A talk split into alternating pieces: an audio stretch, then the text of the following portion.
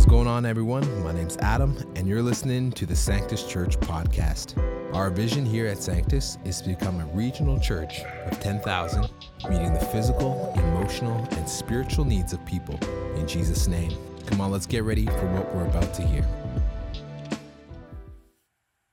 Hey, Sanctus Church, good morning. Welcome to week two in our story out of Ezra. I was driving along the 401 for you who are watching in another part of Canada, maybe the States, the UK, Australia, somewhere else in the world. I don't know where. You might not know what that is. It's our major highway that cuts right through uh, the city of Toronto. Um, so I was driving. It was a normal day, and traffic was great. There wasn't very little of it, and I'm sort of booting along. And on the other side of the highway, things begin to slow down. And so we're driving fast. And I don't know if you've ever had this experience where you're driving and you're just so glad you're not on the other side where things are slowing, slowing, slowing down. Anyway, I'm driving by and I'm trying to see what's causing this delay. The delay wasn't massive yet, but I could tell there was a bunch of cars sort of jammed up and then slowly getting out of that sort of that jammed situation. Well, as I drove by, I suddenly realized what it was. There was a cop car on the side of the road with a construction vehicle. I don't believe the cop car's uh, lights were on. I don't even believe that the construction vehicle had any lights on either. They were just sitting there. So this wasn't an accident. There wasn't construction. They were just there. And I couldn't believe the blockage this caused. It just caused everyone almost to stop. I don't know if they were looking at it or they were concerned something was going on. Now, I intentionally sort of calculated it. It was like 10 miles, like 12, 14 kilometers worth of dead traffic because of just these two vehicles on the side of the road. And I thought to myself, oh my goodness, isn't it amazing that something so small, insignificant, there is no emergency, there is no issue, could cause such delay, such, such backup? And I was like, wow, if a small thing like that can cause such delay. The major things of life or in spirituality or church, they can cause even greater moments of delay, even if they're not needed. And I want that image burned in your mind uh, this morning as we keep journeying together through this story of rebuilding. Now, Pastor Joel preached last week, and let me just do a mini summary for you who maybe weren't with us. The story of Ezra started long before Ezra was on the scene. Starts all the way back in 586 BC. Judah rebels against Babylon. Babylon re- re- invades. They burn the temple. The people of God are taken into captivity. Now, if you read the whole story, you'll know that the people of God actually rebelled against God, and God said, If you continue to sin, I'm going to give you over to judgment. So the rebellion wasn't just against Babylon, it was against God Himself. And in that horrific moment, that literal undoing moment of the people of God, God sent this prophet Jeremiah, and in the middle of the weeping and the burning and the exile, Jeremiah was told to say that God in 70 years would bring back the people of God to this very spot, and he did. This was the promise 70 years return and restoration. And it was happening. 70 years later, in multiple waves, Jewish people began to come back and began to rebuild Jerusalem, the altar, the temple. It was amazing. This is what we call the second Exodus, and it's begun. And we saw this in part last week in Ezra 1 5. Then the family heads of Judah and Benjamin, and the priests and the Levites, everyone whose heart God had moved, prepared to go up and build the house of the Lord in Jerusalem. So you've got joy and new beginnings and resurrection and new hope and new worship. A literal new house is being built. And I just want to pause as we get going here and this is critical for this whole series.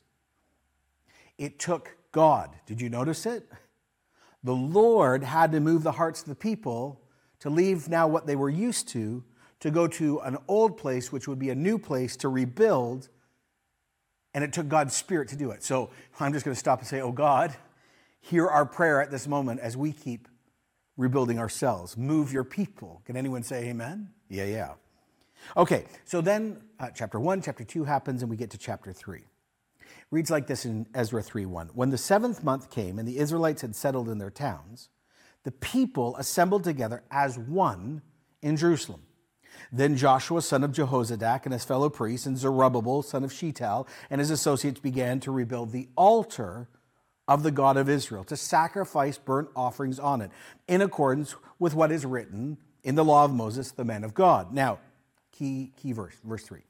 Despite their fear of the people around them, they built the altar on its foundation and they sacrificed burnt offerings on it to the Lord, both morning and evening sacrifices. So, number one, let's just sit in this for a moment. Can you imagine the pain if you're a Jewish person? You're standing in the middle of a massive rubble pile where God's temple used to be, where God's presence used to be. And the whole city that was the center of your culture and your faith and your very identity is it's lost, it's broken, it's been looted, it's been burned, it's destroyed. No more Ark of the Covenant anymore, no more Holy of Holies anymore, nothing. This was the most guaranteed place of encounter between God and human beings, and it's gone. And yet, despite all of that, because God's Spirit moved, they begin to rebuild. Now, it says there's serious opposition. And take this personally. These are like serious opposition to you even being back in this spot again. Serious opposition to you actually being in this city again. Serious opposition to you rebuilding your house again, your temple again, all of it. And the opposition, as we'll find out, uh, I believe next week, was political, spiritual, governmental. It was life threatening. And yet, this group decides to obey God. So, in the face of fear, in the face of actual death, in the face of injustice, in the face of spiritual opposition, they obey God anyway. So they gather as one people and they stand where the great altar used to stand in Solomon's day.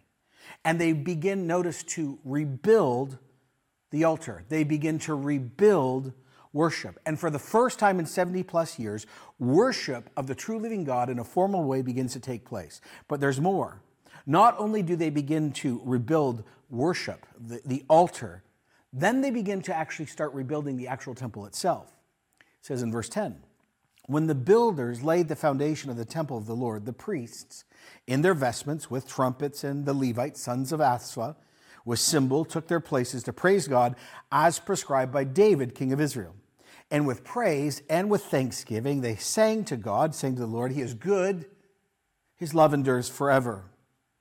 And all the people gave a great shout of praise to God because the foundation of the house of the Lord was now laid.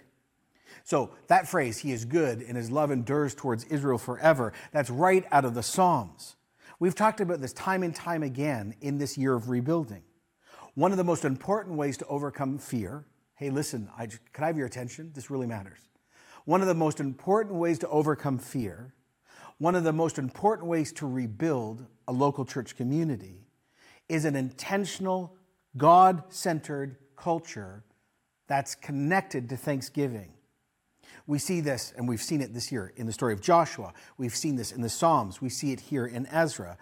All of these great leaders root the call for people's thankfulness, not just in grand theological ideas, but actual historical experienced events. But let me just say this real clear. If there's no thanksgiving in the house, there's no rebuilding. If you're bitter, you can't rebuild.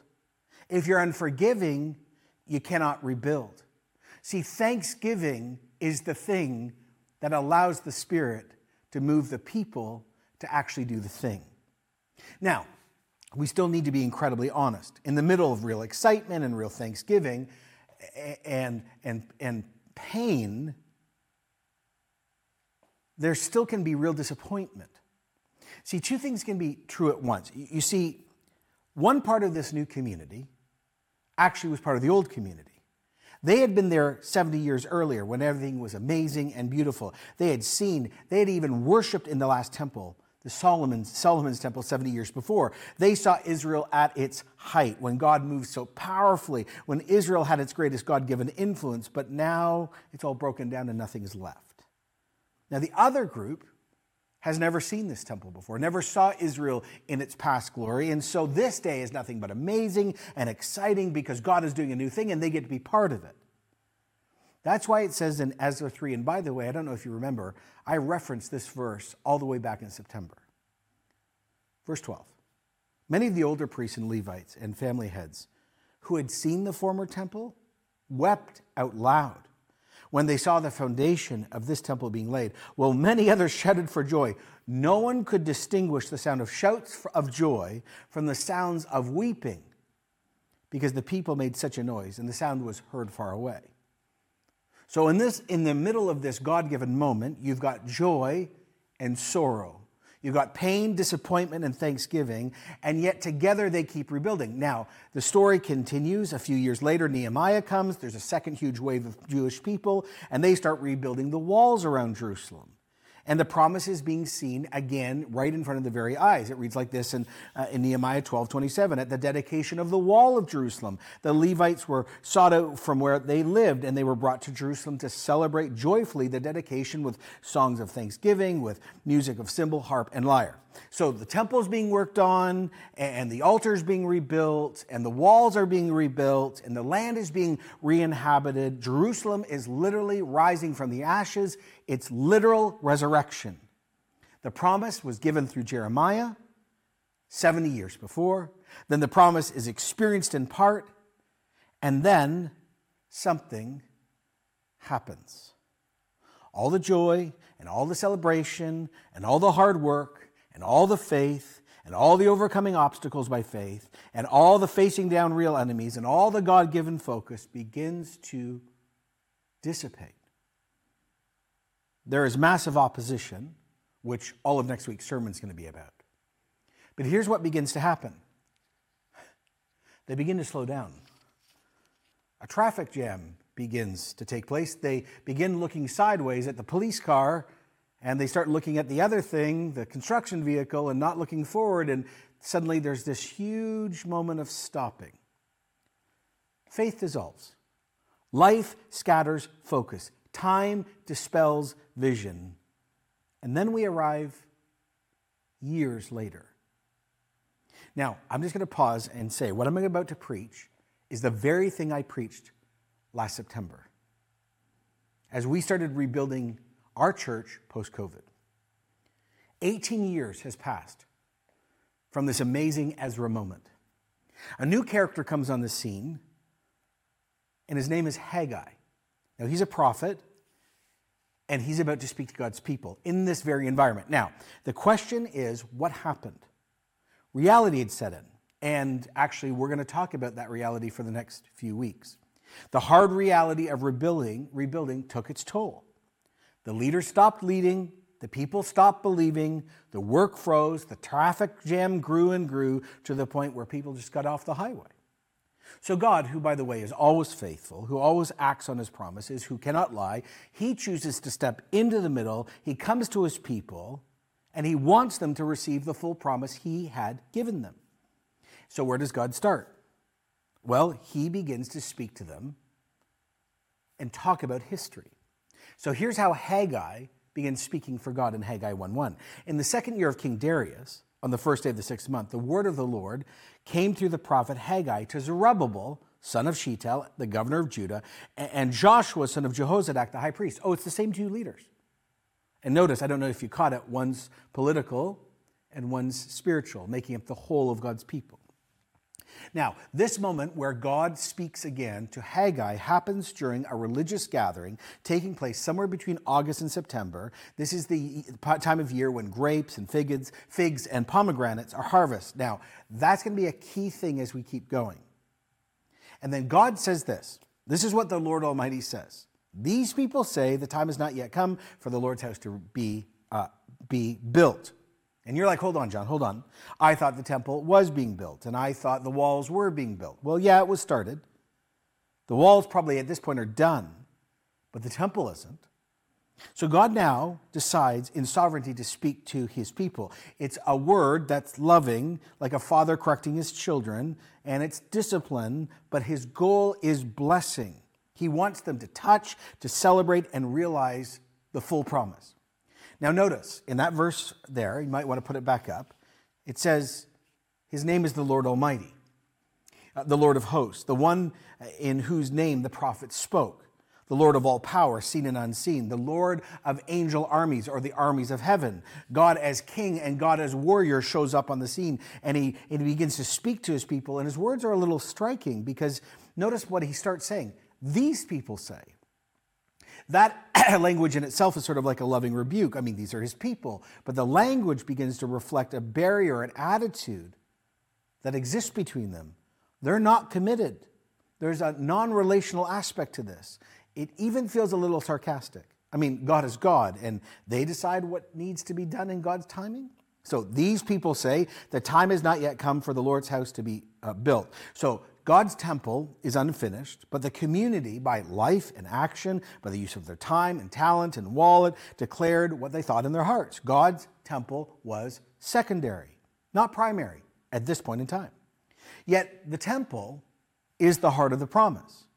God's worship, their relationship, the restoration of temple worship after 70 years, His presence, their unique identity, it's all connected. So, why in the world would God's people, who, by the way, actually got up from another land, moved all the way back, began working so hard, why would they stop rebuilding? Well, there are lots of good reasons. And by the way, if you read scholars, there's six reasons why they said we need to stop. Number one, the people needed to rebuild the temple have to make a living. Most of them are farmers, and they had to work on the farms. And at this time, because when this takes place, it's actually harvest time. So they're basically saying to God, hold on, you want me to rebuild the temple, but it's harvest time. So how do you expect me to rebuild your temple? Well, I'm supposed to be on my farm harvesting pomegranates, etc. I can't do two things at once. That's number one. Number two, real questions started forming. It sort of moved from doubt to something more insidious.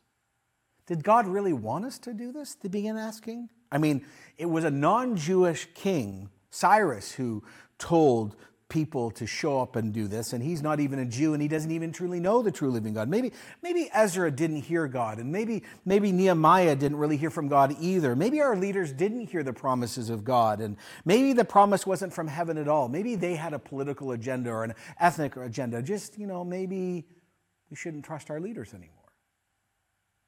Uh, the third thing many, many exiles came with Ezra and Nehemiah, but many, many more Jews chose not to come back. They chose to think of uh, Babylon, Persia as their home. They were doing okay financially there, they had set up life there. It had been 70 years. Why in the world would you give up everything you've got to face new projects and face all this danger and and give up everything. I mean, that's not an inspiration. I'm comfortable with my new normal. I don't want to go back to this thing and begin to rebuild. We also know, as we're going to find out more next week from Ezra and Nehemiah, the political situation of the time was dangerous. The local population was against them rebuilding walls in the temple, and there was a lot of political intrigue. So I'm sure some well meaning, pragmatic leaders would say, well, let's just wait for a less hostile, more peaceful time when things are safer. And then there was the funds themselves. As we're going to find out later in this passage, drought was being experienced at this moment, which is ebbing away at the ability to actually give money or do the time to do the thing. And then lastly, people just were dealing with their own stuff, building their own stuff. I mean, okay, let's just stop. Doesn't this literally sound like today? I cannot do my job and I cannot rebuild. I'm not sure if God even really wants to rebuild Sanctus or any other church. And I like my new post COVID life without the pressure of church and serving. And you know, it's really dangerous right now, Jon. I mean, culture is really against the church, and the church has a bad reputation. Some deserve, some not, but it's really hard. It's actually getting much harder to be a Christian. And, and so, you know, maybe we should be a little bit quieter. And the world is getting pretty crazy. Have you been on TikTok and Twitter lately? It's pretty bad. So maybe we should just wait. And other people are like, well, I don't even have as much as I used to. I lost a lot in the last little while. So, how in the world do I give and serve when I'm just trying to survive over here? And other people like, actually, I have more than I've ever had in my life, and I sort of am comfortable with that. The word of the Lord came through the prophet Haggai. Is it time for you yourselves to be living in your paneled houses? Well, my house remains in a ruin. So, God's speaking about priorities here. So, you're looked after. But my house, my glory, my ways aren't central. You've lost vision for life. You've lost vision for why the second, second Exodus happened. Your everyday has actually taught you that unfulfilled kingdom, unfulfilled promise is okay. So, in other words, life has become your God, or comfort has become your God, or fear has become your God, or sadness has become your God, and I, who am the Lord of hosts, have been replaced just by your everyday. Now, the example God brings up here is their homes. The phrase is paneled houses. Now, a lot of people preach this, and they don't do very well. Uh, people disagree about the meaning of what this could have meant. Many think that, and most people preach, that the Jewish people this time are living in houses full of wealth and luxury. The paneled houses are like expensive wood paneling. In other words, in our terms, they were in House and Home magazine, they were featured on HGTV, they're all, you know, going down to Home Depot and designer shops, and they're doing all this incredible stuff for their own home. That's one view. Others actually just say, no, no, it doesn't mean any of that. It just means they have a roof on their house. They had finished their home, or maybe we could put it like this they had done basic renovations and they were mortgage free and they were just working. Others say actually this is a rebuke against leaders who were commanding the team, the community, to actually build their homes. Now, I'm not sure which one it is, but no matter which one it is, the temple, the place of worship, was not finished, but everyone else was finishing whatever they were doing because that was the priority. So God says, now this is what the Lord Almighty says, the God of angel army says, the God of the universe says, give careful thought to your ways. Stop your work, stop and listen. You, you, you can't just keep running and do it. You need to stop and evaluate. The normal rhythm of your life shows your heart, shows your spiritual priorities, and I'm just telling you, as God, they're not correct you've planted much, you harvest little. You eat, you never have enough. You drink, you never have you fill. You put on clothes, but you're not warm. You earn wages only to put them in a purse with holes in it. So for all your hard work and all you do day in and day out, you're not finding satisfaction. All the stuff does not help, does not bring what your soul longs for. You eat, you work, you clothe yourself, and, and, and. And the scary thing is, it would seem that the people of God did not even see this trending non satisfaction as bad. It's just normal. So then again, this is what the Lord Almighty says, verse 7. He says it again give careful thought to your ways. He stops them. It's like, hold on, breathe. Just look. Look for the pattern. It doesn't need to be this way. Here's what you need to do you need to start doing what you did 18 years ago. Go up into the mountains and bring down timber. Build the house, so I may take pleasure in it and be honored, says the Lord. This is the call to action. As you started with Ezra, as you did with Nehemiah, now again, I'm just, you need to get out of the traffic jam and act. You need to move forward. As one author said, by obeying, they'll be turning their back on apathy and indifference and demonstrating repentance in their actions. Give your time, give your money, give, your gifts, give, give your work, rebuild. I love how the Amplified Version of the Bible says this Go up to the hill country, bring lumber and rebuild my house, and I will take pleasure in it, and I will be glorified, says the Lord, by accepting it as done for my glory and by displaying my glory in it. See, this is critical. Not only will God accept the rebuilding as an act of worship, this is the important thing, He will bring His holy presence back among them. Yes, God is everywhere. We talk about this at Sanctus all the time. But at key times, God, in His power, in His love, in His presence, makes Himself known palpably. This is when He draws near. This is when God breaks in. I mean, this is what they had cried over and longed for. They had waited for this for 70 years. They thought 70 years earlier all was lost and it would never come back. And now they, it literally, he can literally come back, and they're like, I'm not sure if I really want to do this. It's a mix of unbelief and idolatry and busyness and distraction and bitterness and sadness and life stuff all creeping in at once. Oh, he says, listen, you expect much, but see, it turned out to be little. And what you brought home, I whew, I blew away. Why? declares the Lord Almighty. Because of my house, which remains in a ruin, while each of you is busy with your own house. Therefore, because of you, the heavens have withheld their dew, the earth its crops. I call for a drought. Oh, there it is. I call for a drought. On the fields and the mountains, on the grain, the new wine, on the oil, whatever the ground produces, on men and cattle, on the labor of your hands. There is a direct connection between God, his temple, and their historic lived reality. And God allows all of this to happen. Why? Because he actually wants to spare his people from the root of all things evil human pride, which leads to self sufficiency, the idea that we can be just okay with life without God. Now, here's this amazing thing that happens it's like a mini revival takes place again. Then Zerubbabel, remember, same leader from the time of Ezra, son of Shealtiel, and Joshua, son of Jehozadak, the high priest, and the whole remnant of the people obeyed the voice of the Lord their God and the message of the prophet Haggai, because the Lord their God had sent them, and the people feared the Lord. Did you notice it? They heard, they obeyed, they feared. They heard, they obeyed, they feared. By the way, startled by the move of God and the voice of God, they refocused. But fear, fearing God, is not dread in this case. It's not terror. It's not crouching in some corner and God is like beating you up as an angry thug. Fear is awe and love and respect. It's actually a phrase of worship. But the amazing thing is they obeyed. I mean, this is what Jesus' half brother would say later in James 1:22. Do not merely listen to the word of God and deceive yourself, do what it says.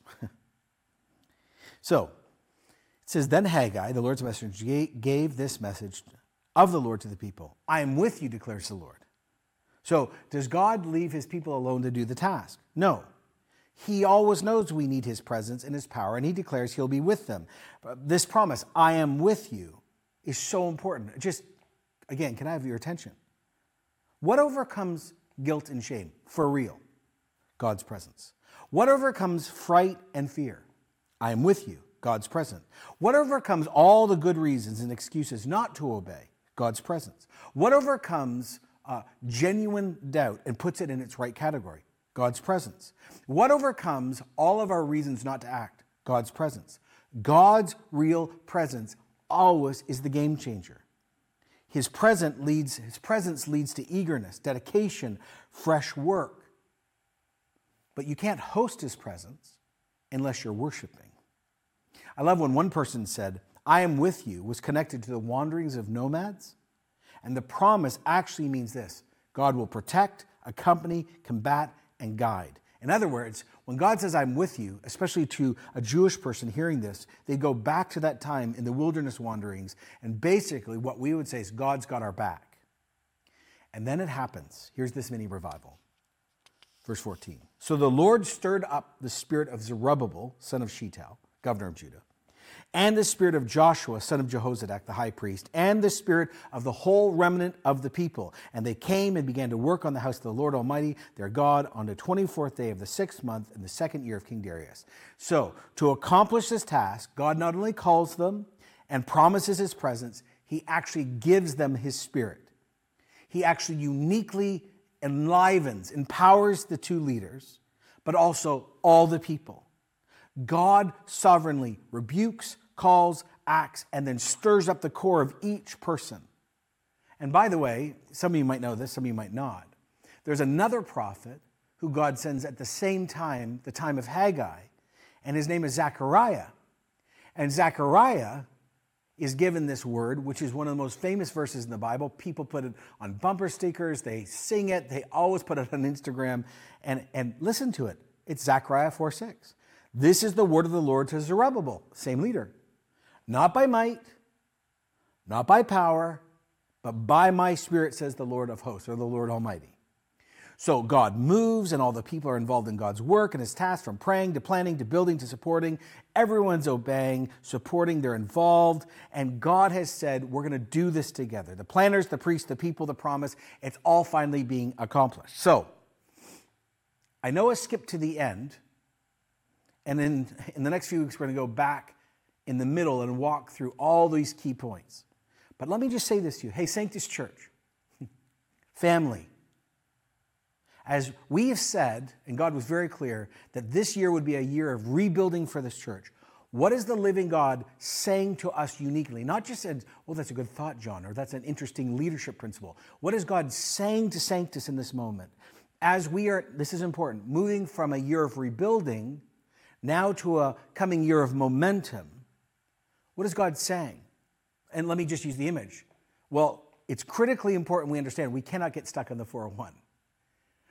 When I'm preaching this, we have just finished having an incredible uh, few weeks. We had Palm Saturday and, and Palm Sunday, and there was like thousands of people physically and virtually that joined us. And then the week of fasting praying and the Good Friday and the Easter, like just thousands and thousands and thousands of us gathered, regathered in this church, and there was celebration and, and there was joy. And by the way, since September, giving, though it's not amazing, has gone up, and we've seen volunteer teams rebuild, and we've seen momentum at every one of our sites. Like there's all this good going on. But this is just the beginning of the rebuilding to momentum.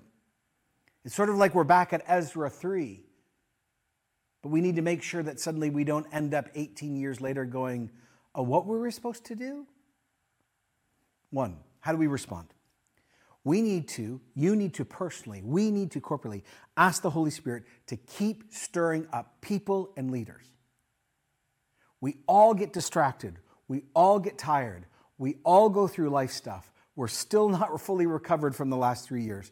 We need an energy source, a gasoline that's not naturally in our tank. And so, first thing, how do we keep rebuilding? What is the living? We need to ask the Holy Spirit to enliven, to speak to, to give desires to us that are not natural. You need to pray for the elders of this church. You need to pray for the staff of this church. You need to pray for future staff of this church. We need to pray for the people that make up this church and say, Holy Spirit, would you give us the want, desire, and ability to keep moving forward and rebuilding?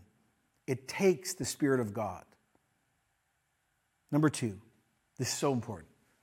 If we're going to keep moving and rebuilding, but actually moving from rebuilding to momentum, we need to keep building the altar in this church. Do you notice that the renewal really took place when worship was reestablished? Worship of God brings clarity. Worship of God brings thanksgiving. Worship puts problems and stuff. It doesn't ignore them, it puts it in proper perspective. In other words, here's the command of God If you belong to Sanctus Church, Keep making God and his worship and his house a priority. His literal worship, when we sing together as an example, as worship, that actually matters. We, where two or three gather my name, I am present. It says in the Psalms, God inhabits, his presence inhabits the praise of his people. We have to continually make regular presence among God's people a priority so we move from rebuilding to thanksgiving because when we host his presence, everything changes.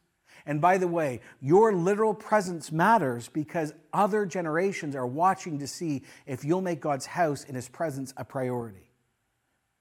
And so, number one, we need to pray for the Spirit of God to continue to empower leaders and the people to rebuild. Number two, we need to keep making worship. Remember, when we gather, on a Sunday, when we gather in a connect group, actually it's not really about us. We are there to encounter the Father, the Son, and the Spirit. We are to sing to Him, give to Him, worship Him, hear from Him, and then we are changed.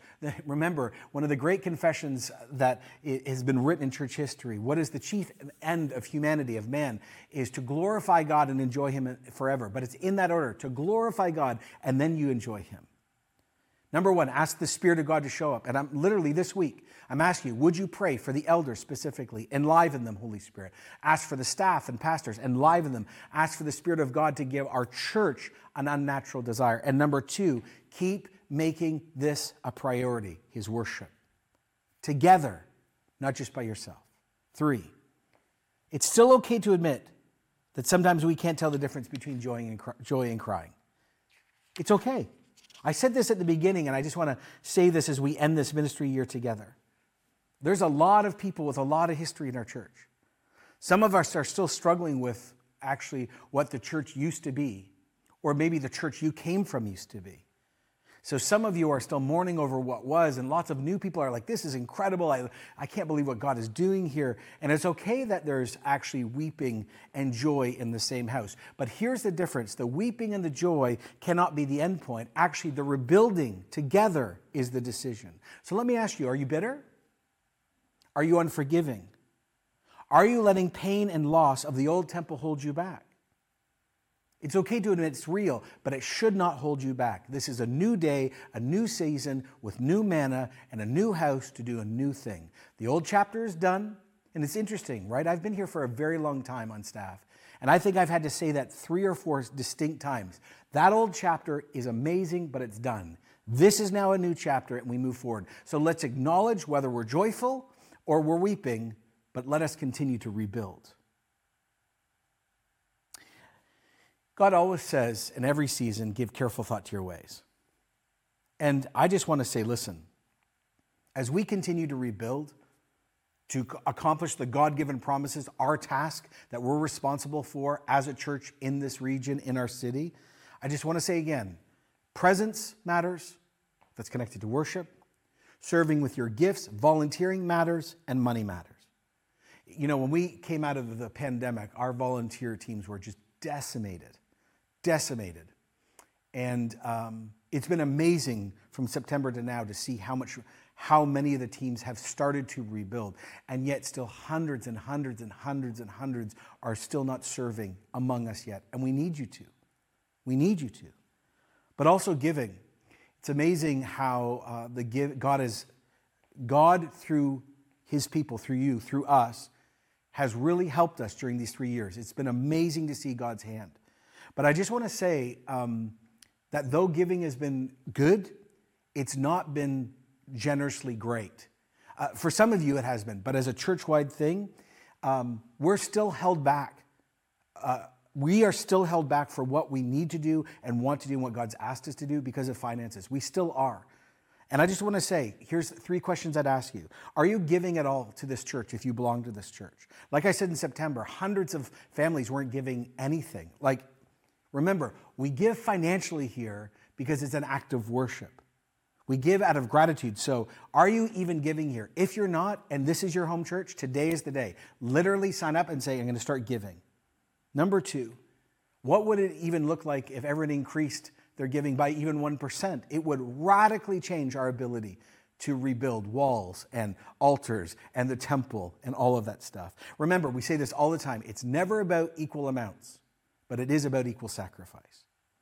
So, are you giving and are you serving? And some of you are like, well, Jon, you know, it's summertime and I'm getting ready to go to the cottage. Fine. But I just want to say to you when we return en masse in September, are we all giving? Are we all in? Are we all serving? Because the tide will turn when we decide to do that. Give careful thought to your ways your time ways, your financial ways, your volunteer ways. But I end with this. God said, I am with you. And some of you say, yeah, yeah, you pastors always say God is with us because that's what you're supposed to do. Yes, and it's true. God is with all of us. But remember in the story of Ezra, Nehemiah, and Haggai, God uniquely was with them to actually do that task. And as we've said, God is uniquely with this church, not because we're more special. God is with all churches, but He's uniquely with us to actually continue to do the task we've been called to do. I remind you uh, with these old words not by might, not by power, but by the Spirit, says the Lord of hosts. So, uh, would you stand wherever you might be, even if you are alone uh, at your house, and could you just pray this prayer uh, with me as we sort of do this next leg of dedication? Lord, come and give us your Spirit so we can be encouraged to do your work. Why do we want the power of God? Why do we need the Holy Spirit? Because we want to glorify God with our lives. Why do we want to glorify God? Because when He comes, drought ends. God be with us. God guard Sanctus Church. God guard and guide Sanctus Church. Accompany Sanctus Church. Fight for Sanctus Church. Lead Sanctus Church. God make Sanctus Church unwavering. God make us personally know your presence. God send your spirit to help us do this work. Guard what's been rebuilt and actually help us not to get traffic jammed or wait 18 years, but as we end or come near the end of this ministry year and get ready for the next, begin this great rebuilding thing and build it now into momentum, we pray. For your glory, for others to know Jesus, and, and, and again, for your presence in this region. We ask this in Jesus' name, and we all said, Amen. Can't wait to see you next week as we talk through the reality of struggling through in the middle as we even face opposition, but also faith and joy. We'll see you then. Thank you so much for listening. If you would like to learn more about us, please visit our website at sanctuschurch.com. There, you'll find ways to support our ministry and God's vision for this church. Last but not least, if you like what you're hearing, be sure to hit that subscribe button to be notified when another episode releases. Take care, and we'll talk soon.